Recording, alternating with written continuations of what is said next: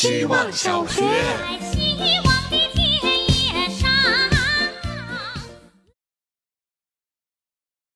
大家好，我是小棺材。我最近很少读书了，这是一个很糟糕的发现。书总是买来就丢在架子上。我的阅读量最高的时候，居然是在初高中，同时也是偷鸡摸狗本领最高的时候。我热衷于在语文课、英语课、政治课上把书摊到桌子上看，这样讲台上的老师望下来，估计还会觉得我在认真看课本。数学课不行。虽然心里总是骂数学去死，但少听一分钟数学课去死的只能是我。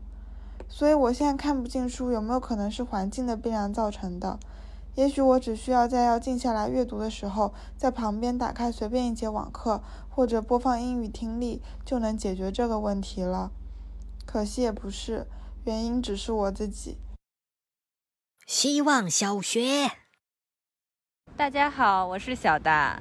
今天读到荣格的一句话：“我的身体就是一个壳子，里面藏着小鸡，在永恒精神的解化下，它等待着破壳而出。近日，我的壳子是不是出于自我保护的状态下，我感觉到它越来越厚了。里面的小鸡似乎在近期是没有破壳的确切日期了。八月份，我离开上海，回到北京待了半个月。那半个月里，我感受到了这半年中终于跃出水面的自在。在回到上海的路途中。”我看到了彩虹穿过夕阳，矗立在山头上。我以为这是一个 sign，标志着一切都在慢慢的恢复。但是从八月底到现在，我依旧能感觉到整个城市还是处在一种创伤并没有恢复的氛围里。我表现出的轻松，更类似一种无力，坚持着做完应该完成的工作，坚持着生活。前方似乎笼罩着灰色的薄雾，我在向着雾走去，走到哪里我并不得而知。希望小学，大家好，我是小孔成像。最近我尝试用可量化的词汇表达情绪，比如我今天很累，至少需要两个冰淇淋的那种累；我很困，需要美式而不是拿铁的那种困；我很难过，需要三首歌的时间。好像量化之后，在做完这些事情，坏情绪就会消散，好情绪都会回来。晚上十点钟的时候，工区的空调会统一关闭。世界突然会很安静，像是习惯了一整天的空调嗡嗡的声响，突然关掉之后，才发觉原来世界真实的样子是这样安静的。听说渤海的海鲜会更好吃，因为水更冷。冰冷的水里和不安全的环境里，海鲜拼命运动，让肌肉更紧实。在工位上突然想起海鲜这件事儿，想着也许环境的动荡对我们来说是好事，可转念一想。虾需要更紧实的肉质吗？还是仅从捕食者的视角来说，它更好吃呢？希望小学，大家好，我是石乐，现在是凌晨，我关掉了客厅的灯，只留下了外面阳台的灯。回头一看，发现沙发上面那一片空白的墙上，布满了奇形怪状的阴影，看起来像是张牙舞爪的鬼魂。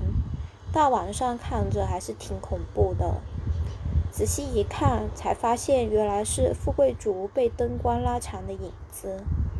我看着那个富贵竹，它是那么的宁静，和它的影子完全不是同一种感觉。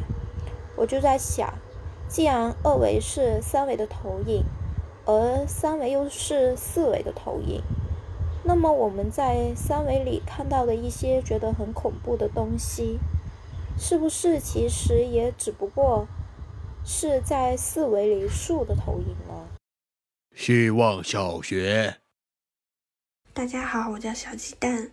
我最近有点沮丧，是因为我发现我好像没有自己的家乡。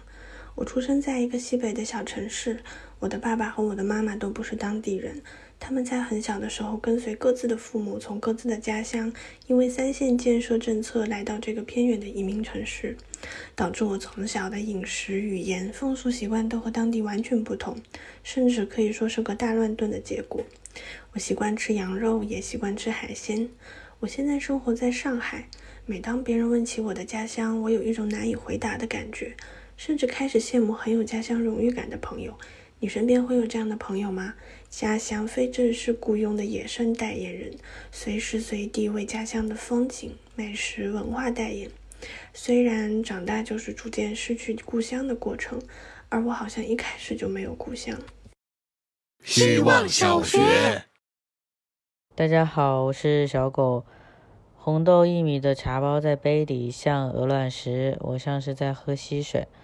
那么回溯到昨天晚上，在家附近菜市场门口的理发店剪了个头。我对发型没什么要求，剃短了就行，所以在这里就行了。因为在菜市场旁边，所以这家店里也有一股水果蔬菜的味道。大姐给我披上围布的时候，有那么点餐桌布的味道。我想象他是一个把魔术布用到很脏的魔术师，变出来的不是鸽子，而是乌鸦。它的魔力在于，其实飞出来什么都不重要。此刻的我像盖上了一张毯子，在飞回家的路上。这种便宜而简陋的地方，就像是大城市里的家乡，每次进去就可以短暂的回一趟老家。希望小学。一分钟，大家好，我是小祖宗。下一个纹身，我可能会纹“呼吸”两个字。前段时间公司去了旅游，当时狗老师学习游泳，一个正常的三十岁大人手脚健全，一下水就不会呼吸了。刚入行的时候，总有人会告诉你多看多听，要像海绵，不要像石头。总是有这种极端的前辈，呼吸要来回，只有吸，只有呼，不呼也不吸都不行。吸好的，呼差的，说起来简单，实操起来很难。像董小姐那首歌，那句造起来吧，我自己是要呼出去的，是摇滚青年的坏习惯。每个人也都会被自己的呼吸所造型，形成这个人本身。所以松农也成为了摇滚青年。早学会呼吸，让自己变得轻松一点吧。就像狗老师，在经过指导之后，很快学会了游泳。希望小学。嗨，大家好，我是小杨向。我最近换了新寝室，在那里等待开学。新室友终于让我感觉，原来寝室还是可以呼吸的。于是我开始构思了好多可以在寝室做的事情，比如我新买了宿舍小锅，迅速搜索了学校周边超市，发现可以自己煮大闸蟹和火锅。幻想自己买食材煮腌笃鲜，就不用再错过春天。比如我心血来潮量了一下上床下桌中间那块白墙的大小，发现是可以用投影仪在下电影的。也许某天可以在寝室做成观影会呢。准备买副拼图，也许还有帐篷。这里有三块瑜伽垫，一把尤克里里，一把吉他。休息日琴声不会断掉。有种终于从冻僵的生活中活过来的感觉。火气是从给自己画小饼，一点点借供生活中来到的。你知道这个饼真的可以吃到，所以你愿意为了它屏气凝神，抓住心灵的激流，在这个空间里做成你所想做到的一切事情。希望小学，大家晚上好，我是小阿星。最近在社交平台上，我尝试用请一百位创业朋友喝咖啡的方式拓宽自己的朋友圈，颇有成效。一周已经约见了三位不同领域的朋友。活动发出的时候，我总觉得万事开头难。一方面是这个活动非我原创，为了在模仿的基础上让它不一样。我提出送赴约的朋友一张毛笔涂涂鸦肖像画。另一方面，这个主题的风口也已经过了，加上广州本地的朋友都务实了些，所以我其实挺担心活动的成效。但效果比我想象中好得多，一周就约见了三位不同领域的朋友，其中更有平台上该活动的根源发起者。坦诚讲，以往我总觉得破圈是一件难事。目的性太强，总容易招引对方的戒备心；目的性太弱，则稀释了谈话的质量。但这个活动方式让大家带着强烈的目的而来，但同时也能享受有趣而自由的话题氛围。希望小学，大家好，我是小白。我有两个想法，不一定对。一，我特别讨厌倍速看剧，觉得不尊重故事设置好的节奏。最近看国产剧的时候，又想起来这个讨厌，有点觉得剧不太尊重我了。想说，如果电视剧的创作者能够把倍速按钮当做敌人，终极目标哪怕不说出来，心里暗暗的调整为让每一个画面都有用，别浪费掉彼此的时间，那么剧的质量就应该会有所提升。二，当你站在分叉路口面临选择的时候，那意味着你有心情和精力面对选择，否则你的身体和思维的惯性会盲目的带领你走向你最熟悉的一条路，最有安全感的一个选择。做选择可能会为平淡的路线增添一点意想不到的起伏，不做选择其实是选择了平淡。有的选是好事儿，没得选结果也不算差。